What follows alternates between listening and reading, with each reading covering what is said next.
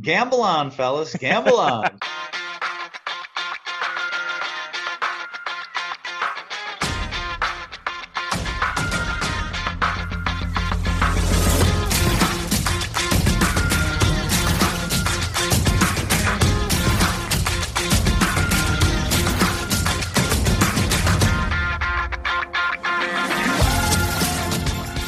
Welcome again to Gamble On, the weekly gambling podcast presented by USBets.com. I'm Eric Raskin, USBets managing editor and media director, and I'm joined by our senior analyst, Pulitzer Prize finalist John Brennan.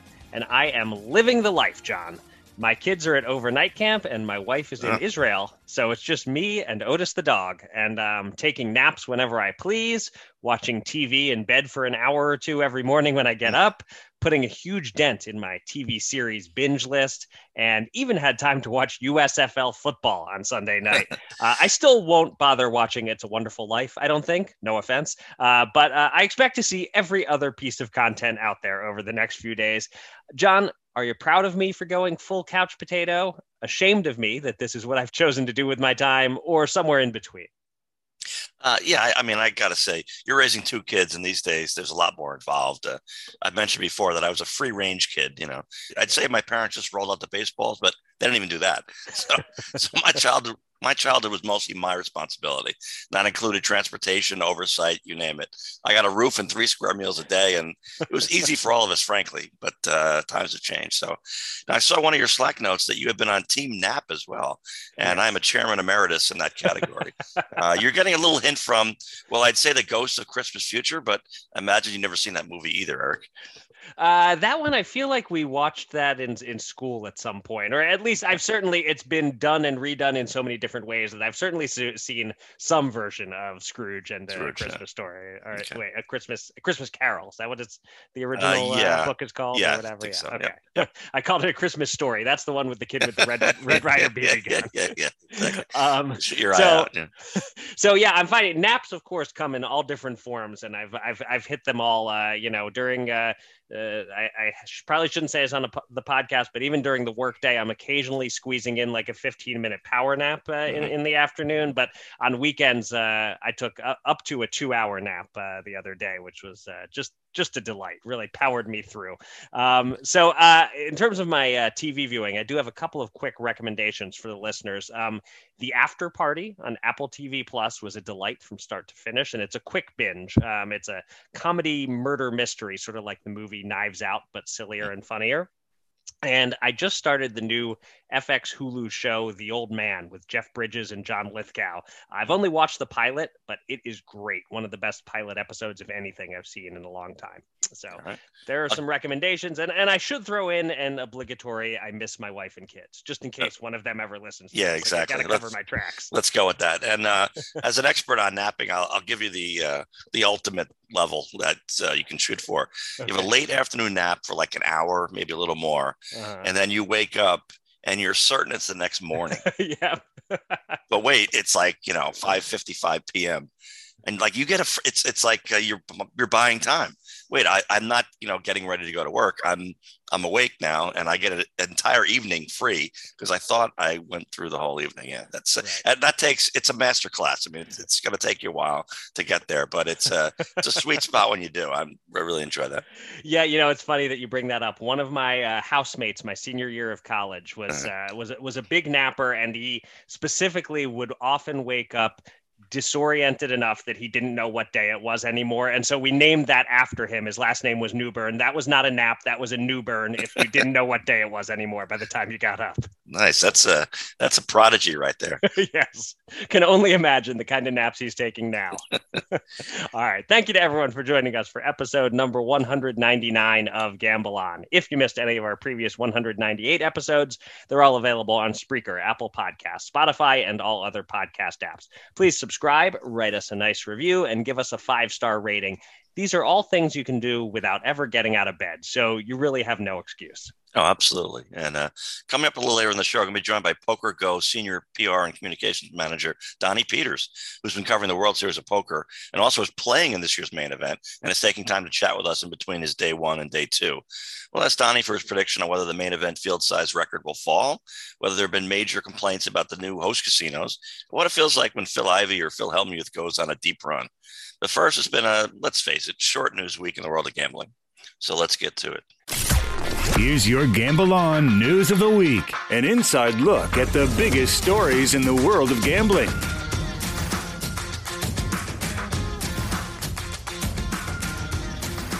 Let's start this week with a bit of sad news with the death of a well known figure from the sports betting world, Hank Goldberg, who died Monday, July 4th, on his 82nd birthday. Goldberg was best known to most as a sports handicapper for ESPN since 1994, but his career in sports dates back well before that. In 1966, he joined the PR department of the Miami Dolphins and started working in Miami radio, and he soon became friendly with Jimmy the Greek Snyder and started ghostwriting Snyder's syndicated column. Goldberg eventually became a top handicapper, among the most respected with Vegas bookmakers, and finished 500 or better against the spread 15 of his 17 seasons handicapping NFL games for ESPN. Hammerin' Hank was also an expert horse racing handicapper. John, you've crossed paths with many in the sports media over the years. Did you ever meet Hank Goldberg, who, by the way, was originally from Newark, New Jersey? And uh, either way, any thoughts on his passing and on his role in bringing sports betting talk to the mainstream? Yeah, I didn't know the Newark roots, but it totally adds up in terms of his larger than life personality and his work ethic. Mm. Uh, you know, Hank's father was a sports writer, so Hank knew probably better than anybody in sports radio that there was a value there. So he'd have me on a, as a guest before, say a Nets Heat regular season mm. game or a Knicks Heat playoff game to talk nitty gritty. You know, that may sound sound awfully obvious, but few, if any, sports radio uh, talk show hosts around the country ever had us ink stained wretches beat guys on. And uh, it's a bit of a life lesson. You know, you're hosting a sports radio talk show, you're living a dream, you don't want to be bothered making a phone call to get on a guest who can offer the inside scoop on a local team's next opponent. You know, I mean, dare to be better, you know, because right. if think about it, you know, sports talk radio, let's face it, you might be a retired sports fanatic. That's a good audience for them. They've earned the right to listen to such shows all day. And it's good listening fodder to get you a little more hyped up for that night's game to get the, uh, you know, the, the skinny on the, uh, the opposing team. And I guess in retrospect, maybe some people were making wagers based on that information, but I never right. thought about that. um, now, there have been some wonderful and profound tributes out there for Hank. Uh, Jeremy Schaap, in particular, had one. Mm-hmm. Um, so this one's a little behind the scenes in comparison, but the level of respect is there across the board from me and from everybody. All right. Well, uh, I never did meet him, um, but uh, here's here's something uh, I learned this week. Uh, according to at least one long and seemingly well researched obit, Hank Goldberg dated Katie Couric at some point. Oh, he was uh, 17 uh, years older than her, if you're curious. Wow. Uh, so good work there. Um. But yeah, I, I, don't have a whole lot to add on Goldberg, having never met him. Um, our colleague Matt Rybaltowski uh, met him. I don't know if he ever appeared on his radio show, but he did meet him in person and uh, had some kind words. Uh, so so check out Matt's yeah. obit on Sports Handle. But as far as Goldberg's role in bringing sports betting to the mainstream, you know, there's this generation or, or multiple generations really of sports media types that he comes from who managed to talk about point spreads on air before it was necessarily acceptable to talk about point spreads on air. Uh, and you needed some charm to, to pull that off. You needed mm-hmm. to make it fun. You couldn't get away with it if you came across as a degenerate or as someone who was all about making money. And Hammerin' Hank uh, threaded that needle on ESPN. Um, we have it easy now on that front, you know. But uh, Goldberg was one of a handful who helped pave the way when it was a lot less acceptable to talk about sports from a betting perspective.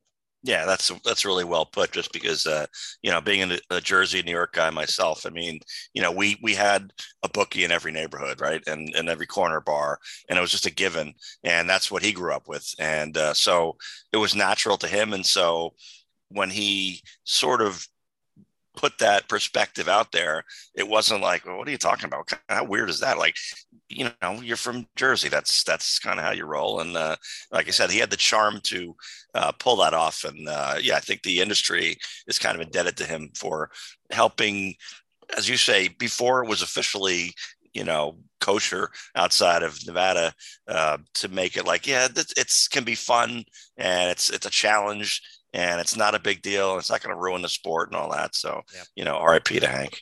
Yep, definitely. All right, moving on to our second story. We haven't talked in a while about the slow build towards sports betting's launch in Ohio, which is scheduled to happen on New Year's Day.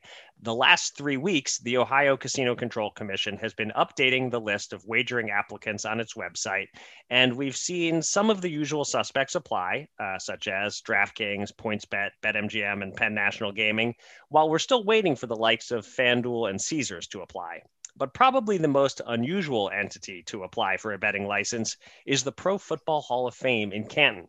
Details are limited at this time, except our colleague Jill Dorson reported on ohbets.com that the Hall of Fame, quote, has plans to partner with Rush Street Interactive to offer in person and digital wagering.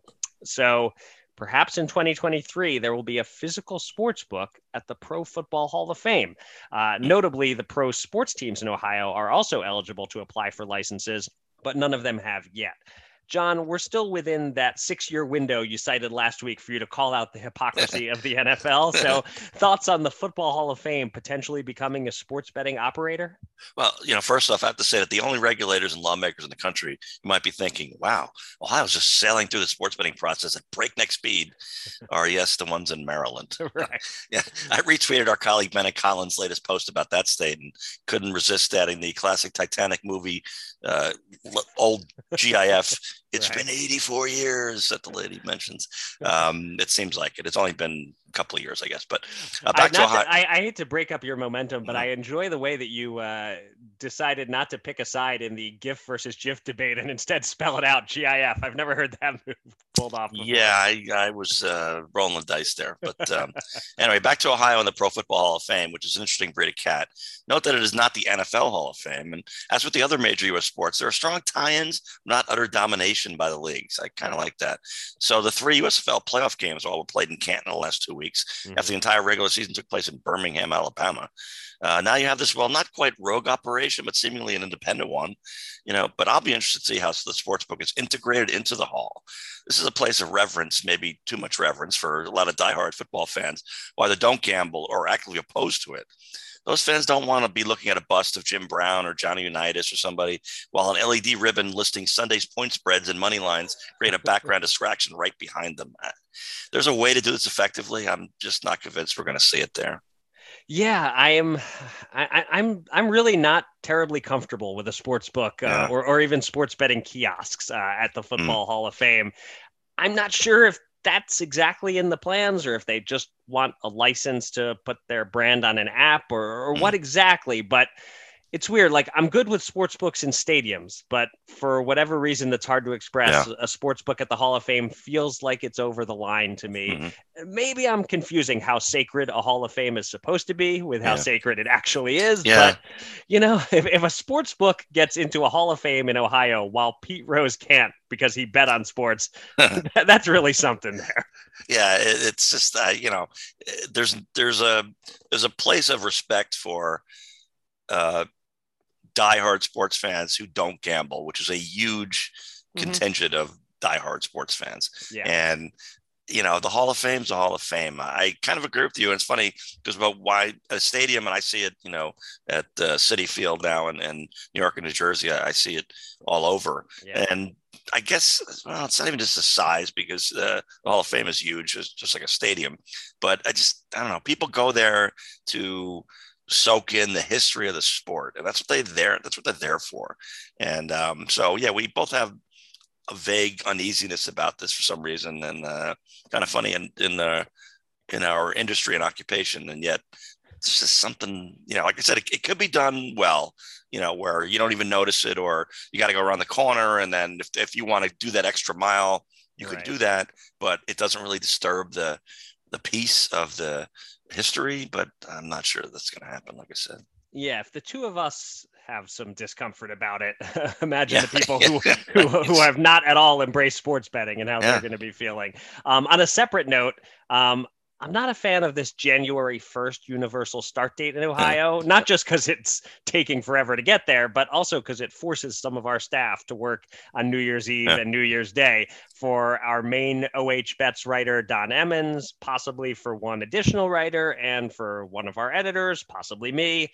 We're talking mm. about a full workday, maybe more than that, maybe starting at midnight covering this launch. Mm. Now, these are first world problems for sure, but January 1st, the OCCC didn't really think this through. You know, not just us, also, you know, people working the sports books, they themselves at the OCCC. There, there need to be regulators around that day. I would think they could have made it Tuesday, January third, and let all those people enjoy their holiday weekends. Well, and plus one hiccup of like a week or two weeks, and they missed the Ohio State uh, bowl game, maybe right. championship game. I mean, you know, gee, what's the biggest event we could have all year in Ohio? Hmm, I'm going to say Ohio State championship game or playoff game, and let's try and get it going right exactly at the time they're going to do that. Right. Because this way, if we make one little mistake, we miss the whole damn thing for the year. All right. Not not the way I would go. No. All right, our final story this week is a continuation of a story we covered in April when the American Gaming Association sent a letter to Attorney General Merrick Garland and the DOJ asking them to crack down on offshore operators. Last week, a bipartisan group in Congress did the same, asking the DOJ to increase the scrutiny on and prosecution of offshore sports books. Led by Democrat Dina Titus of Nevada and Republican Guy Reschenthaler of Pennsylvania, a group called the Congressional Gaming Caucus sent a letter to Garland echoing the AGA's points and singling out offshore operators such as Bovada, BetOnline, and MyBookie. On the one hand, legal sports betting has spread to 35 states and it is becoming an increasingly national concern. On the other hand, a lot of people rolled their eyes and, and made the case that the DOJ has more pressing matters to contend with. John, does a congressional caucus sending a letter like this figure to make any difference? And can you envision the DOJ putting significant resources into cracking down on offshore sports books? Well, you know, I think whatever one's politics, there may be bipartisan agreement on one thing, which is that Congress ignores most of the 20 or is it 50 most pressing matters for years now. So, yeah. uh, does that mean that at least they should pass something to address topic number 72? it's a fair question, but I, I, think the answer may be yes. You know, I've always been a bit amazed at how brazen the illegal offshore sports books are, in spite of the you know federal uh, ban. And maybe I'm just getting my Irish up here, but if I'm in Congress, it kind of piss me off to see that they operate without any fear whatsoever. I mean, we're Congress, damn it. Um, so just one massive effort against it. Let's just say we'll call it Black Friday. Mm-hmm. Hey, that might be enough to change the landscape for years. I'm guessing. Yeah, they they have dabbled in these waters before, certainly. Uh, hmm. the and and you know the DOJ is a big enough outfit that it can do multiple things at yeah. once, but it's not a great look to the general public if they're cracking down on MyBookie and BetOnline. While I'll just say more mainstream criminal concerns haven't yet been cracked down on. So mm. my hunch is that nothing too pronounced and public is going to happen on this hmm. front too soon. It's on their radar, and these Congress people have the appearance of getting the ball rolling, but I don't think the AGA should hold its collective breath about something big really happening on this front anytime too soon. Um, but, you know, regardless of anything the DOJ does, there has been a change taking place. I used to hear ads for the offshores on tons of podcasts, whether mm. sports gambling podcasts or even mainstream stuff that has nothing to do with sports. And I can't remember the last time I heard one of those. As uh. long as the FanDuels and DraftKingses and others are willing to spend money to advertise, it seems to be having the effect of diminishing the presence of the offshores. All they really have now is the emails they send with their odds that sometimes get parroted by mainstream sports media types who still don't mm. realize that there's a difference between a .ag operator and a regulated sports book. I still see a lot of that stuff parroted, but otherwise it, it seems to be dying down a bit, at least in terms of what gets out there to the public. Well, I, I, had not realized that, and that's really interesting to me. But it makes sense that you know you know, obviously, if you're trying to make it financially and an offshore sports book offers you money to advertise on your podcast, let's say, mm-hmm. You know, not ideal, but look, you know, people got to eat. I mean, I'm not going to yeah. go nuts over it. But then, yeah, when FanDuel or DraftKings or somebody comes in and says, hey, we'll pay you, you know, double that, Mm, let's see. Uh, I'd rather go with a legal book anyway, and they're going to pay more. Yep. So screw the old guy we had for five years, and uh, Yep. so maybe maybe the system is sort of cleansing itself, and uh, we don't need Congress anymore, which is just as well. Because yeah, any any bill that goes uh, or discussed in Congress, yeah, you bet the under, and you can win almost every time. It's free money. Yeah. It's time to welcome a special guest from the world of gambling. Let's get to the Gamble On interview.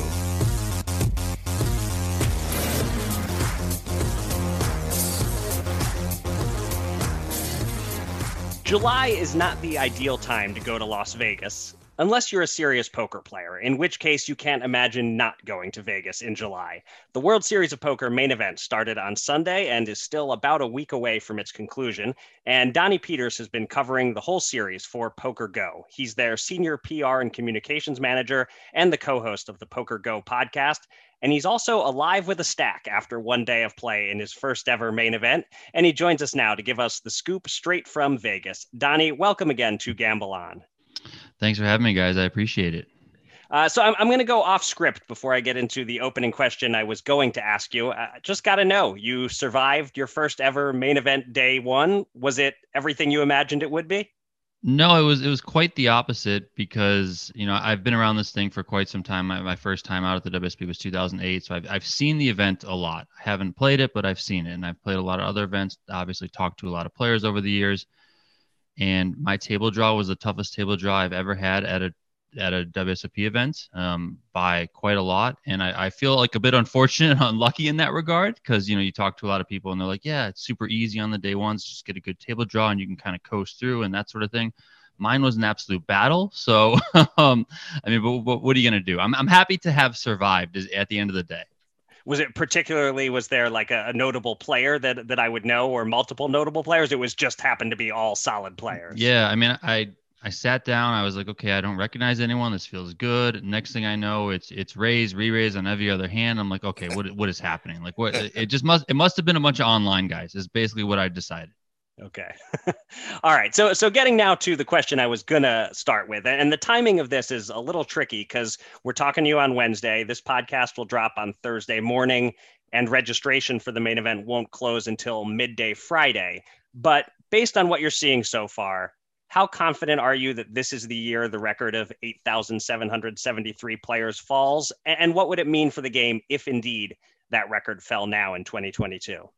Yeah, I'm very confident that the record's going to fall. Um, I've been saying I think slightly over 9,000 is, where I'm at. Um, talking to a lot of people at the WSOP, whether that be tournament staff members, um, just various players that are there, industry members, etc. Um, people have been throwing around 10,000 as the number, which seems insane. Um, I mean, Yeah. it's it's good if it happens. You know, right now through the first three flights, we're right around 36 or 3,700. So in order to top that 8773, we would need a little bit more than 5,000.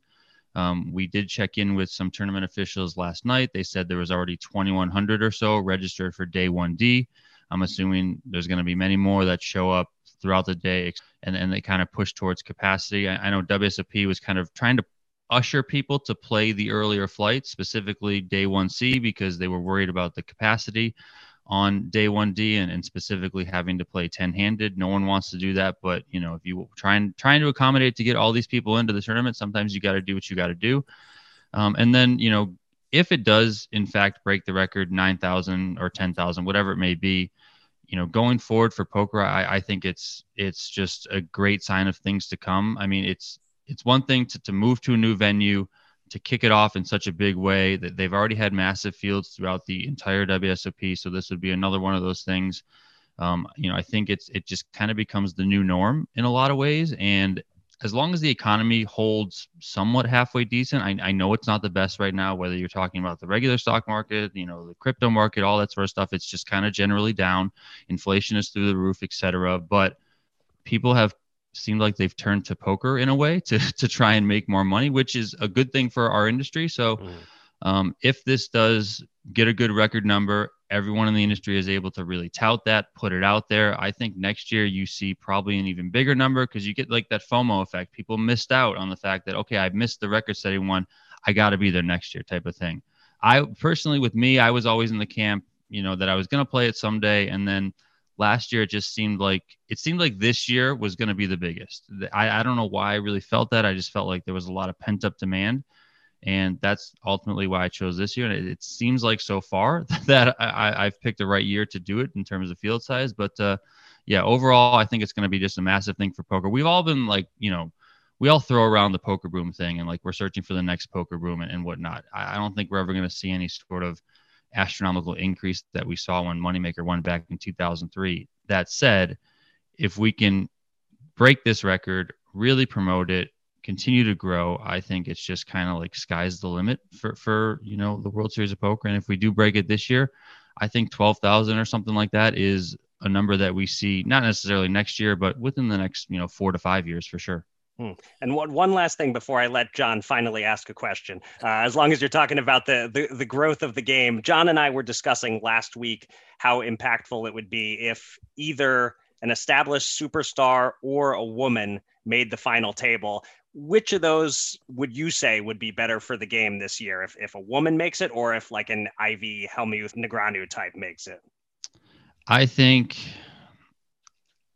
I'm gonna go. I mean, I don't know. It's tricky. It's a good question because it's it's hard, and obviously I'm, I'm waffling a little bit here, but um, I'm gonna say a you'll, woman. You'll never make it on first take. You got to immediately take it. yeah, I, I, know, I know. I'm, I'm not I'm not just gonna go out there and go at Stephen A. with a, with a hard take. Um, yeah, I think a woman. Um, I, I mean, I think there's been a, a big push in the last let's say year or so to, to really emphasize women in poker, growing that uh, specific area of the game. There's been a big push this year, a lot. Um, so I think that finally making that happen can can do a lot of good things.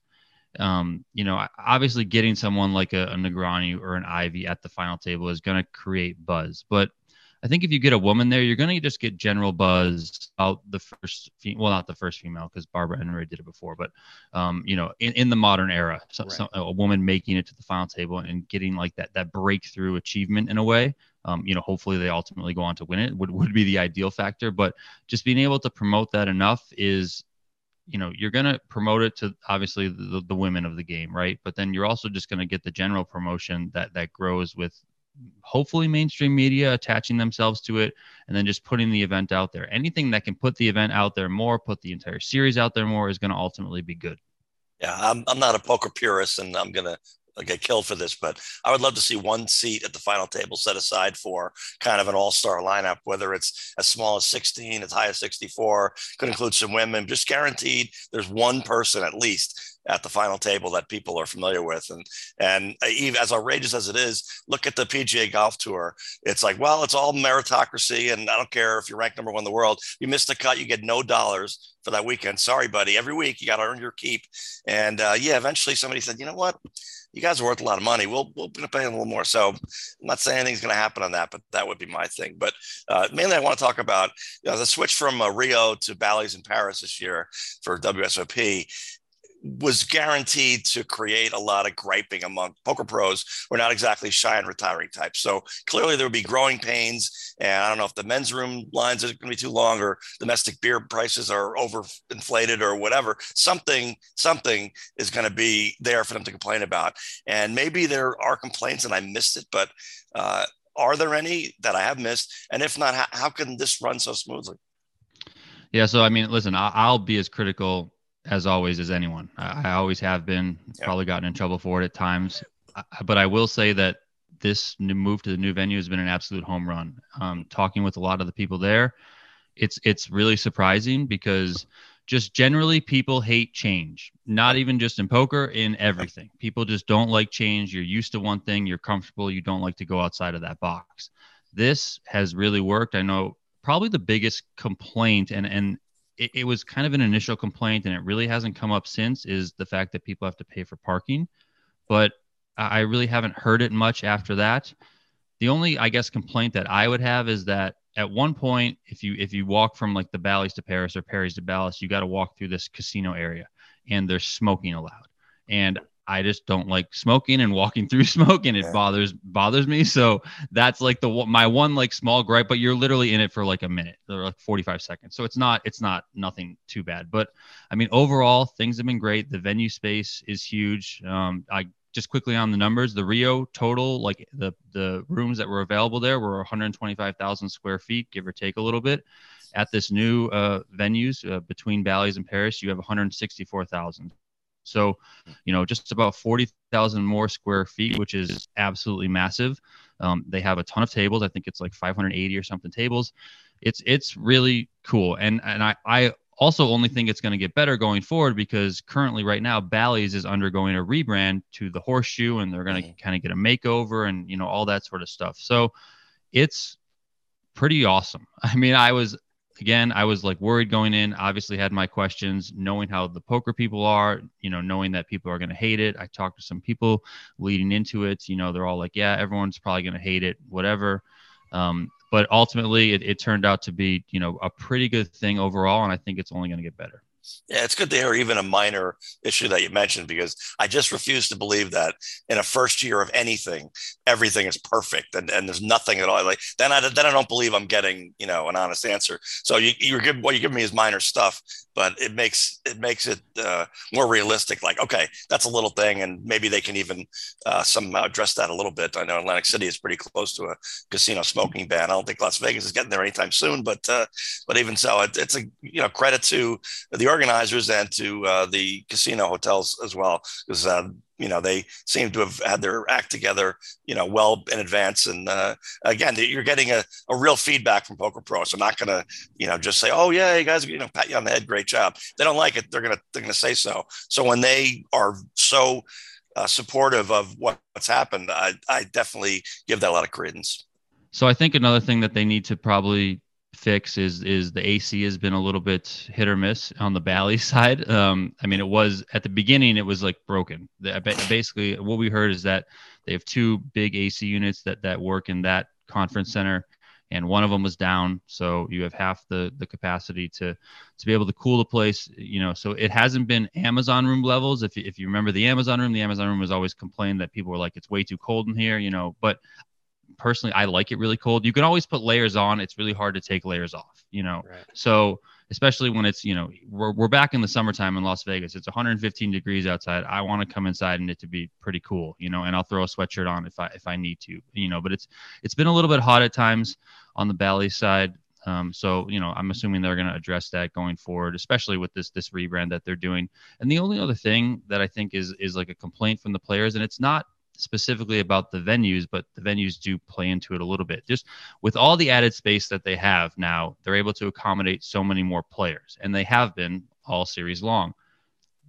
They need more staff. Now, I don't know how they mm-hmm. get more staff because it seems like they've they've tried their best to get dealers, to get people at the cage, to get clerks, etc. And it's, I mean, it's hard. It, it this is one of those. It's a good problem to have because when you have a ton of people, it's really good problem to have, you know. But so hopefully they can find find some some more staff, get more dealers out there because it's just it's hard. And and I, I mean I can't fault them for that. They tried. That you know they raised the prices for the dealer downs by a lot. All you know all this sort of stuff. They really did put an effort on that.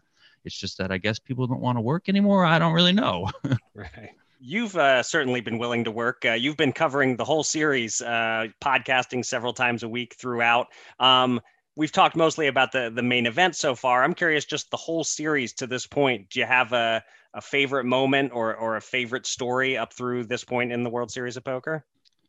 Yeah, so I, I have two, and and they both involve uh, guys named Phil. One is the return of Phil Ivey in in general, just kind of as a all encompassing thing. Just having Phil Ivey back at the World Series of Poker and back playing as much as he is is just good for the game. It, it's good to have him there. He's you know by a you know a wide group of people considered to be the best poker player in the world both now and that has ever lived. So getting him back there seeing him as focused as he is grinding as hard as he is and being successful making a lot of final tables etc that's just really great for the game. And i think has you know kind of rejuvenated like some fans and stuff like that because at times in, in years past when when phil ivey has sat out you know there's a lot of people that kind of check in and they're like oh well ivey's not even playing. Why should i care? type of thing. So um, he's back now and he's playing. He seems like he's just as good as he's ever been, maybe better than ever. So that's a great thing. And then the second thing is Phil Hellmuth just recently going for number 17, ultimately losing heads up to David Jackson in the the three thousand dollar No Limit Hold'em freeze out. This happened right before the main event, and I mean it was the the place was electric. You had everything from, you know, Phil Hellmuth making a final table and chasing that that record setting or record extending 17th bracelet. You had a bit of controversy at the beginning of the table with Phil bantering with the rail and the rail bantering with him and Phil calling security and this whole thing. You had just like a crazy moment at the table where Phil's eating food. You had Phil, you know, playing like kind of wild and crazy at the time, which he calls his zoom zoom style of play. I mean, and then you had him getting as close as humanly possible to winning another bracelet, but then getting shut down, which is like a really good story in and of itself. Yes, if he would have won, it would have been a great story too. But it's also great that he makes it the heads up play, but then gets denied. And kudos to David Jackson for how well he played in order to deny uh, Phil Hellmuth that 17th bracelet. So that like was another really really cool story. And it you know it's kind of like the those type of moments those type of nights are when you're like this is the world series of poker. Like you're in it you're seeing it you're seeing the excitement. Like david jackson's got his rail of i don't know 30 to 40 people that are rooting for him and and you know as a byproduct rooting against phil. And then you have just like 50 people that are there just to watch phil. And then of course there's you know however many thousands of people or whatever it is online that are watching and, and following along and it's just it's basically the phil hellmuth show. I mean he is mr wsop with this record until someone catches him and it doesn't look like anyone's going to catch him anytime soon.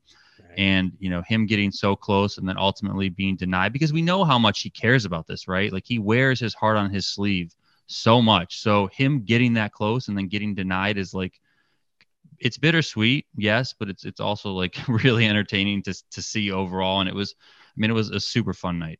Yeah, it's it's a shame there's luck involved, or else he would win every one. He'd be at like a thousand bracelets by now. exactly.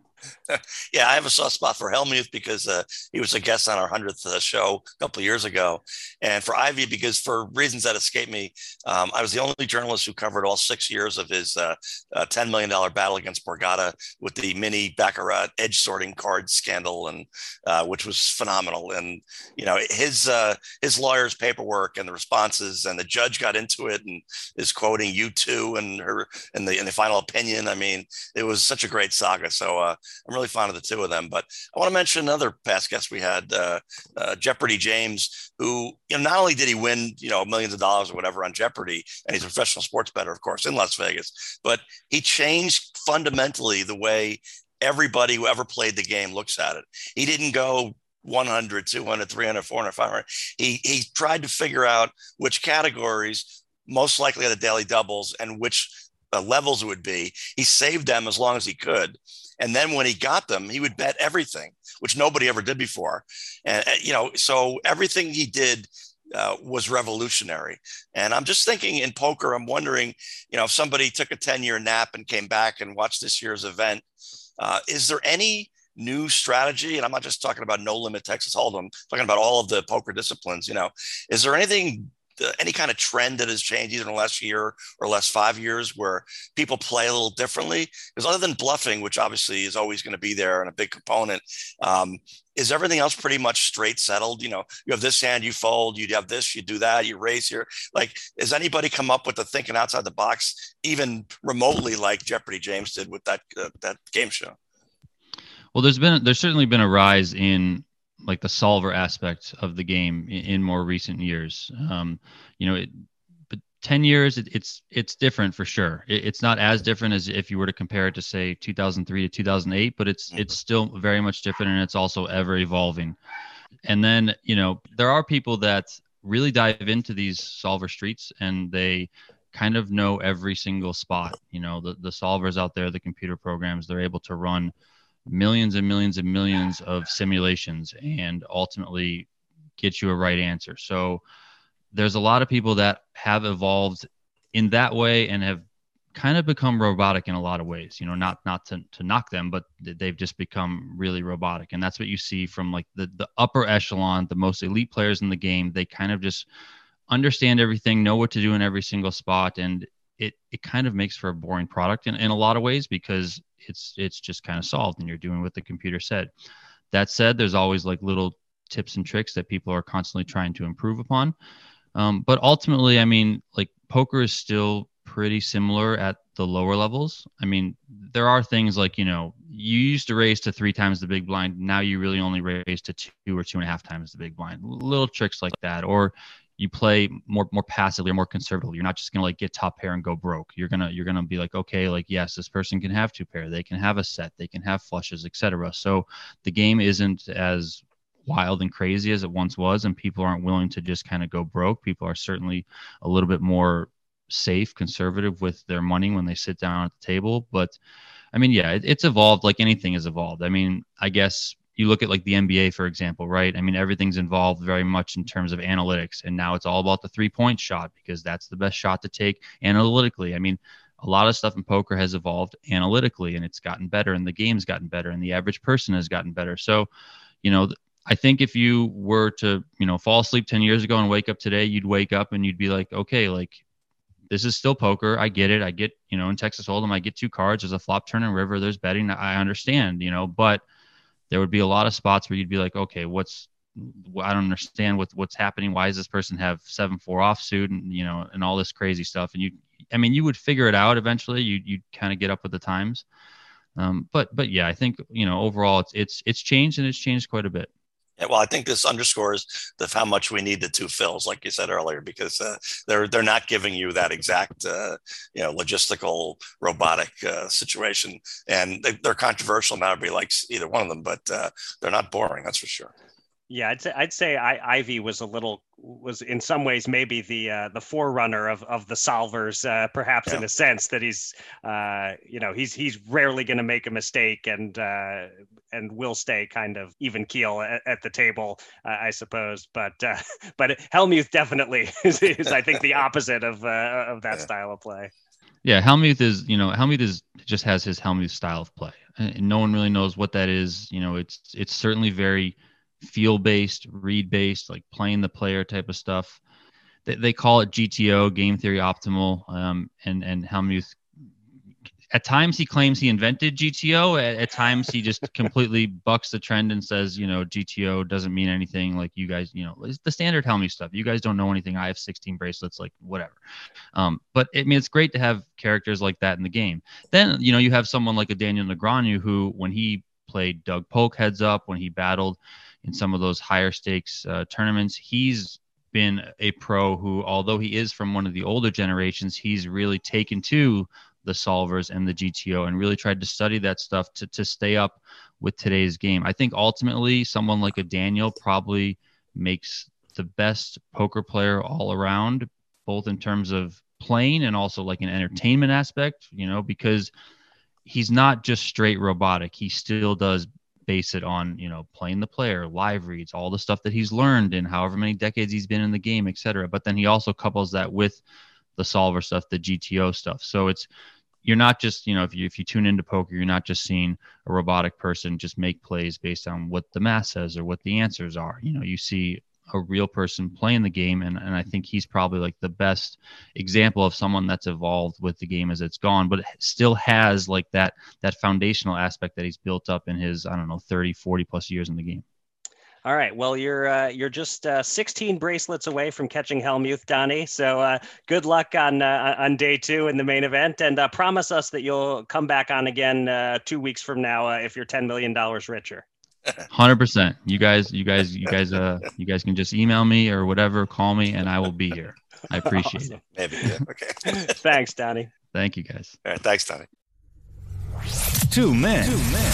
Ten thousand dollars. Will they run it up or blow it all? It's time to check in on the Gamble On bankroll.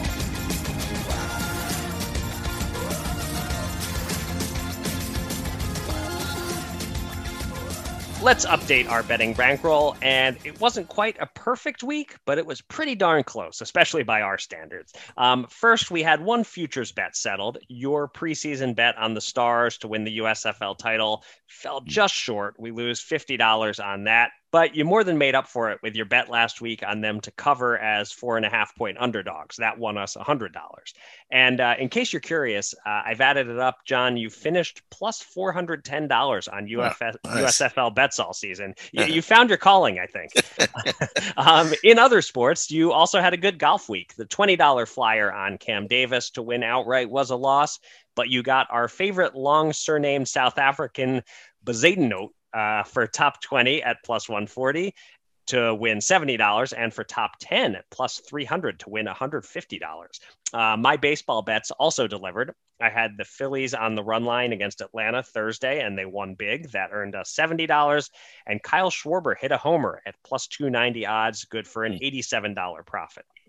Lastly, my Wimbledon bets. Frances Tiafoe fell a little short, lost a tough five setter in the round of 16. That costs us 30 bucks.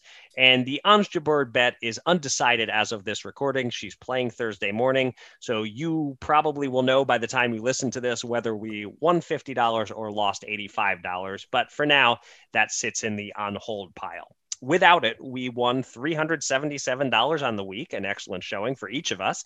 That puts us at minus $3,124 overall. We have $870 on hold in futures bets. That leaves us with $6,006 available to bet with this week. And I'm up first. And I'm going back to the Phillies well, starting with the home run prop well. Uh, but I won't be betting on Schwarber again. He is the hottest power hitter in the game at the moment. He's coming off back to back two homer games. Uh, but his price has come way down from the plus 290 that I got last Thursday. Now the best I'm seeing is plus 210 today. So instead, I'm looking at the Phillies' second best power hitter, at least with Bryce Harper injured, first baseman Rhys Hoskins, yeah. who has 17 homers on the season. He's homered in three of his last six games, but in neither of the past two. So maybe he's somewhat due, and he has a much nicer price than Schwarber today. He's plus 300 at DraftKings.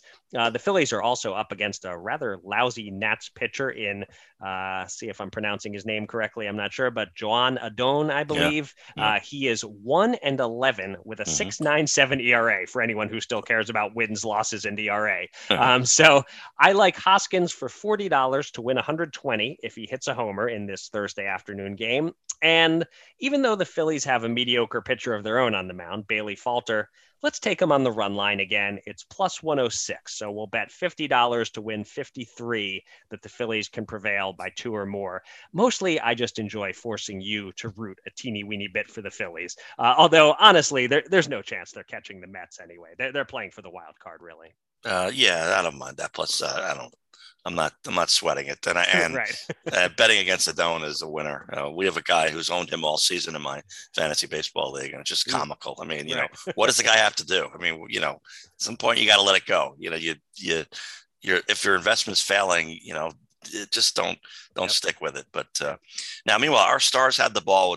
We're up three points, so we're up eight points on the spread. Right. Right. Minutes left ball at midfield. The Stallions quarterback is out of the game injured. And I can see a thousand dollar USL profit from my backyard thanks to my preseason pick of 50 units at plus 1200 on the stars in an 18 league. Then the Stars quarterback breaks his tibia or fibula. Now, I remember Jason Williams once broke both on the same play, and I didn't have to look up which was which because it was both whenever I wrote the story. Uh, it was one of those. It's Those were both bad. You don't want to break either one of those. Yeah. And the backup throws about as weak a pick six as you'll ever see immediately on its first throw. Yeah. Uh, well, so, you know, I missed the USFL, but uh, instead I'll go with an MLB futures bet, a Paul Goldschmidt, NL MVP, 110 to win 100. Yeah, even money. And if he gets hurt, you know, I'm dead but he's a healthy stud, so I'll take the chance. Yeah, I, I, think it's pretty much injury would be about the only thing to prevent him from winning the MVP at this point. I think it's a pretty good bet. Um, so I took a week off from boxing betting. Now I'm back at it, trying to reverse my momentum. Showtime triple header Saturday night from San Antonio, and in the co-featured bout, the outstanding Brandon the Heartbreaker Figueroa, coming off his first pro defeat, a razor thin decision to another elite young fighter in Stephen Fulton. He's moving up four pounds to a more comfortable weight, and I expect him to look great against Carlos Castro. Figueroa is about a minus 700 favorite to win, and I fully expect him to win this fight by stoppage. I was going to place a bet at plus 160 at DraftKings, but I kept shopping and found plus 180 at PointsBet, so we will take that price. Figueroa to beat Castro by KO or TKO anywhere inside the 12 round distance. Let's bet $50 to win 90. All right. And I'm coming off nailing that US Open winner, Matt Fitzpatrick, uh, 20 units at 30 to 1 recently. So I have to take a flyer on the British Open winner a week ahead. Uh, this time I'm going to go 25 units on Jordan Spieth at plus 2,500. He's this close to being Jordan Spieth again. He thrives at this tournament and on links courses in general. I'm really surprised he's not more like 1,500. So I, I like the number here. All right. And that'll do it for this episode of Gamble On. Thanks everybody out there for listening. And thanks again to our guest, Donnie Peters. You can find me on Twitter at Eric Raskin and John at Bergen Brennan and follow US Bets at US underscore bets. Go to usbets.com for all the latest news and analysis from the world of gambling and subscribe to this podcast on Spreaker, Apple Podcasts, Spotify, or anywhere else. And with that, John, please take us out. And so just because you can do something doesn't mean you should. I always thought those are words to live by you know, for example, I'm not proud to have bet five bucks on Joey Chestnut under 64 and a half hot dogs consumed at the annual Nathan's contest at Coney Island. I mean, the only thing more ridiculous than watching people bizarro eating hot dogs, and by that I mean if anyone at one of my barbecues ever downs a dog and then soaks the bun in water and chugs it, he'll be rudely escorted out of the backyard. Okay, and the only thing lamer than that would be watching and rooting for the under. You know, do I chant reversal of fortune or something? And which means what any of you guess it means. Yeah, that's what it means. Um, so I didn't watch, and apparently a protester interrupted things, but I didn't read any further from the headline because this is ridiculous. So I'm now ten dollars and fifty cents richer, getting my five bucks back, plus a profit of five dollars and fifty cents. But I'm openly confessing as a form of shame here, and reminded all of us: don't make lame bets, even if they win. And with that, until next time, gamble on.